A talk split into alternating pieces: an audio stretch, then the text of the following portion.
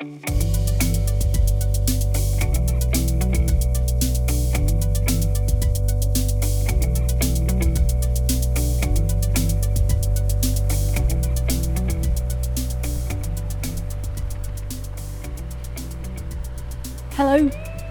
you find me just near the Woodhead Tunnels to kick off what is going to be a 28 part podcast series. And I wanted to bring you here to kind of explain what on earth I'm hoping to achieve by the time we reach the end of these 28 episodes. Well, about six months ago, I had a dream where I found myself playing the violin along the reservoirs and this dream, it kept coming back again and again and again. So I used to play the violin many moons ago when I was at school. And the idea of the reservoirs kept coming to me in a dream. By day, I make radio, I make podcasts, so I kind of do this for a living. But when I moved to Hadfield about three and a half years ago, it was the reservoirs that captured my attention. I wanted to find out more how were they there? How did they work? Who who lived in the kind of the houses, the former pubs? I wanted to know about the wildlife, the habitats, and I began to kind of walk them near enough every week just to explore new little corners, new little tunnels, and slowly I started to kind of map the landscape. But when I had this dream six months ago, I kind of had the vision that maybe I needed to do something like put art, music, culture, storytelling back on the map of Longdendale. And that's what I'm hoping to do. If you walked along the Longdendale Trail before, you'll know it's a disused railway line. Some of the things we'll get into. Um, there are many firsts of our uh, reservoirs as well that I'll also explain. But I suppose, you know, this is part of the Peak District National Park who are supporting me in this project, and also a huge kind of place of comfort for people who live in and around Glossop, Hadfield, Tintwistle, and the surrounding areas. So I'm also supported very gratefully by Glossop Creates, an organisation that supports creative people living in the area. Water has kind of been something that I've been fascinated with. I'm fascinated about where does the water for the reservoirs come? Where does it start? What does it look like? So over the last few months, as I've kind of been researching, you know, for the stories that I've collected for this podcast series, I've kind of been going to the places where these tiny little brooks start from puddles, build up momentum, and feed their way into now what we know to be the five Longdendale reservoirs. Every day, I hope that I'm going to be walking a different part of the reservoir. I'm not quite sure how I'm going to do it. I don't even know how I'm going to end this series at the moment. I've been speaking with brass bands, been speaking with local heritage trusts, um, with people who are bringing um, and a chapel back into use, a chapel which has been known on the landscape since 1487. I've been talking to people about local archaeology, people about river dipping, the different types of wildlife, the different types of birds that you can find. So I hope that you'll join me. So the aim of this is that Monday to Friday, we, that includes you if you wish, can go for a walk together, maybe 20, 30 minutes on a different part of the reservoir. You should be able to walk along with me and the guest and hear and see some of the things that we're talking about. On Saturday, I've got every Saturday, I've got four parts of a story which was written by the Bard of Longdendale. His name was Thomas Barlow. I'll tell you more about him. He worked as a calico printer in Dinting and was also a magistrate. And on Sunday, you'll find me just kind of walking out just like I am now. And we'll finish just with a soundscape where you'll just listen to nothing but five minutes of a different corner of the reservoir every week. So that's the aims. I'm not sure what's going to happen. I think what's really kind of struck me as I've kind of been researching this is it's a bit like an onion. You know, when we first put a shout in the Glossop Chronicle, the local newspaper, to ask if anybody had any stories.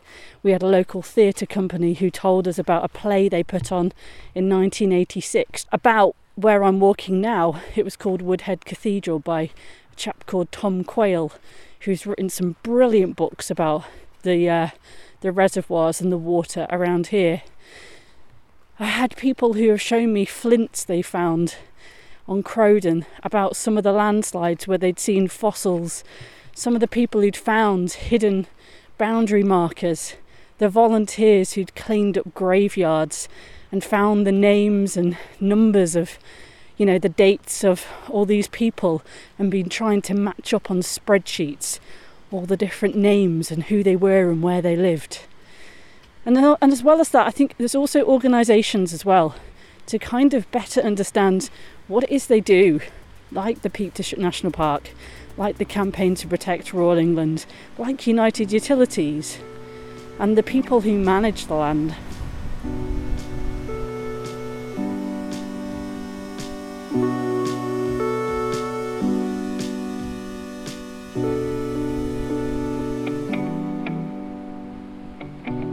I suppose I should kind of talk to you about where I am it's a funny time of year, and I think as I'm podcasting over March, it's a. I'm hoping it'll be quite interesting because today it's kind of got that grey mizzle. My hands are really cold. I forgot my gloves. And the sun is there, but it's behind thick, blanketed cloud sky. Some points in the year you can come in this exact spot and the sounds that you're hearing now will be completely different. See, that's one of the things that I'm really fascinated with is how does a place sound? So I'm walking towards the river now, and you can hear the water is just running. It's actually running all around me. The stones kind of break it into well, loads of mini waterfalls, and I know that beyond here there's even more waterfalls turn around and just move because the rocks are pretty slippy here today. I love when I look closely at the water around here, it has that kind of orange colour. And it took me a while to realise that that's because of the land around here is very peaty. Peat has a huge um, role to play in this particular area, and so much work has gone to protect it and to look after it because of its role that it plays in climate change. But yeah, I love taking photos of the water really close up to see the green of the moss, the grey brown of the rock, and the orange of the water.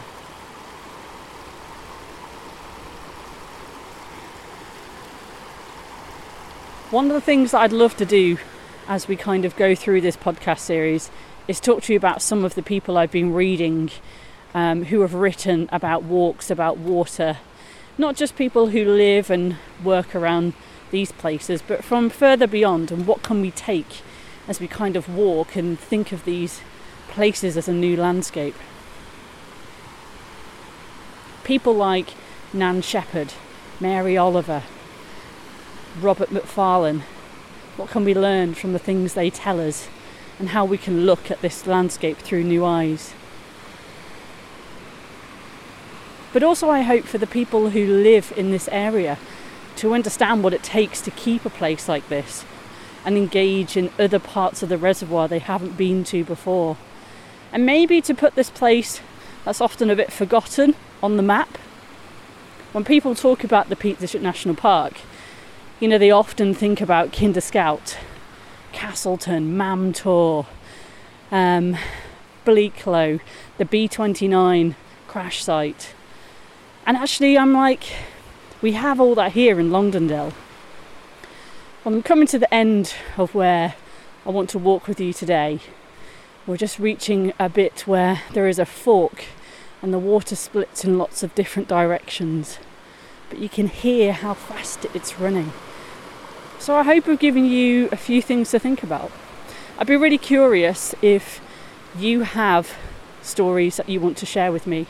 If you have photos, if you have music, if you have photography, if you have artwork, I'd love to hear from you and maybe we can put a pin on the map of Longdendale for you and your story. You can find out more at longdendaletales.co.uk and do follow, subscribe to this podcast. You can do that on YouTube and you can do it on Apple uh, Podcasts and Spotify, all the major podcast platforms. But here's to finding out where the journey will go for me, what will happen over the next 28 days, who will we meet, what will we learn, and how will it make us see the place where we live through different eyes. Thanks for listening.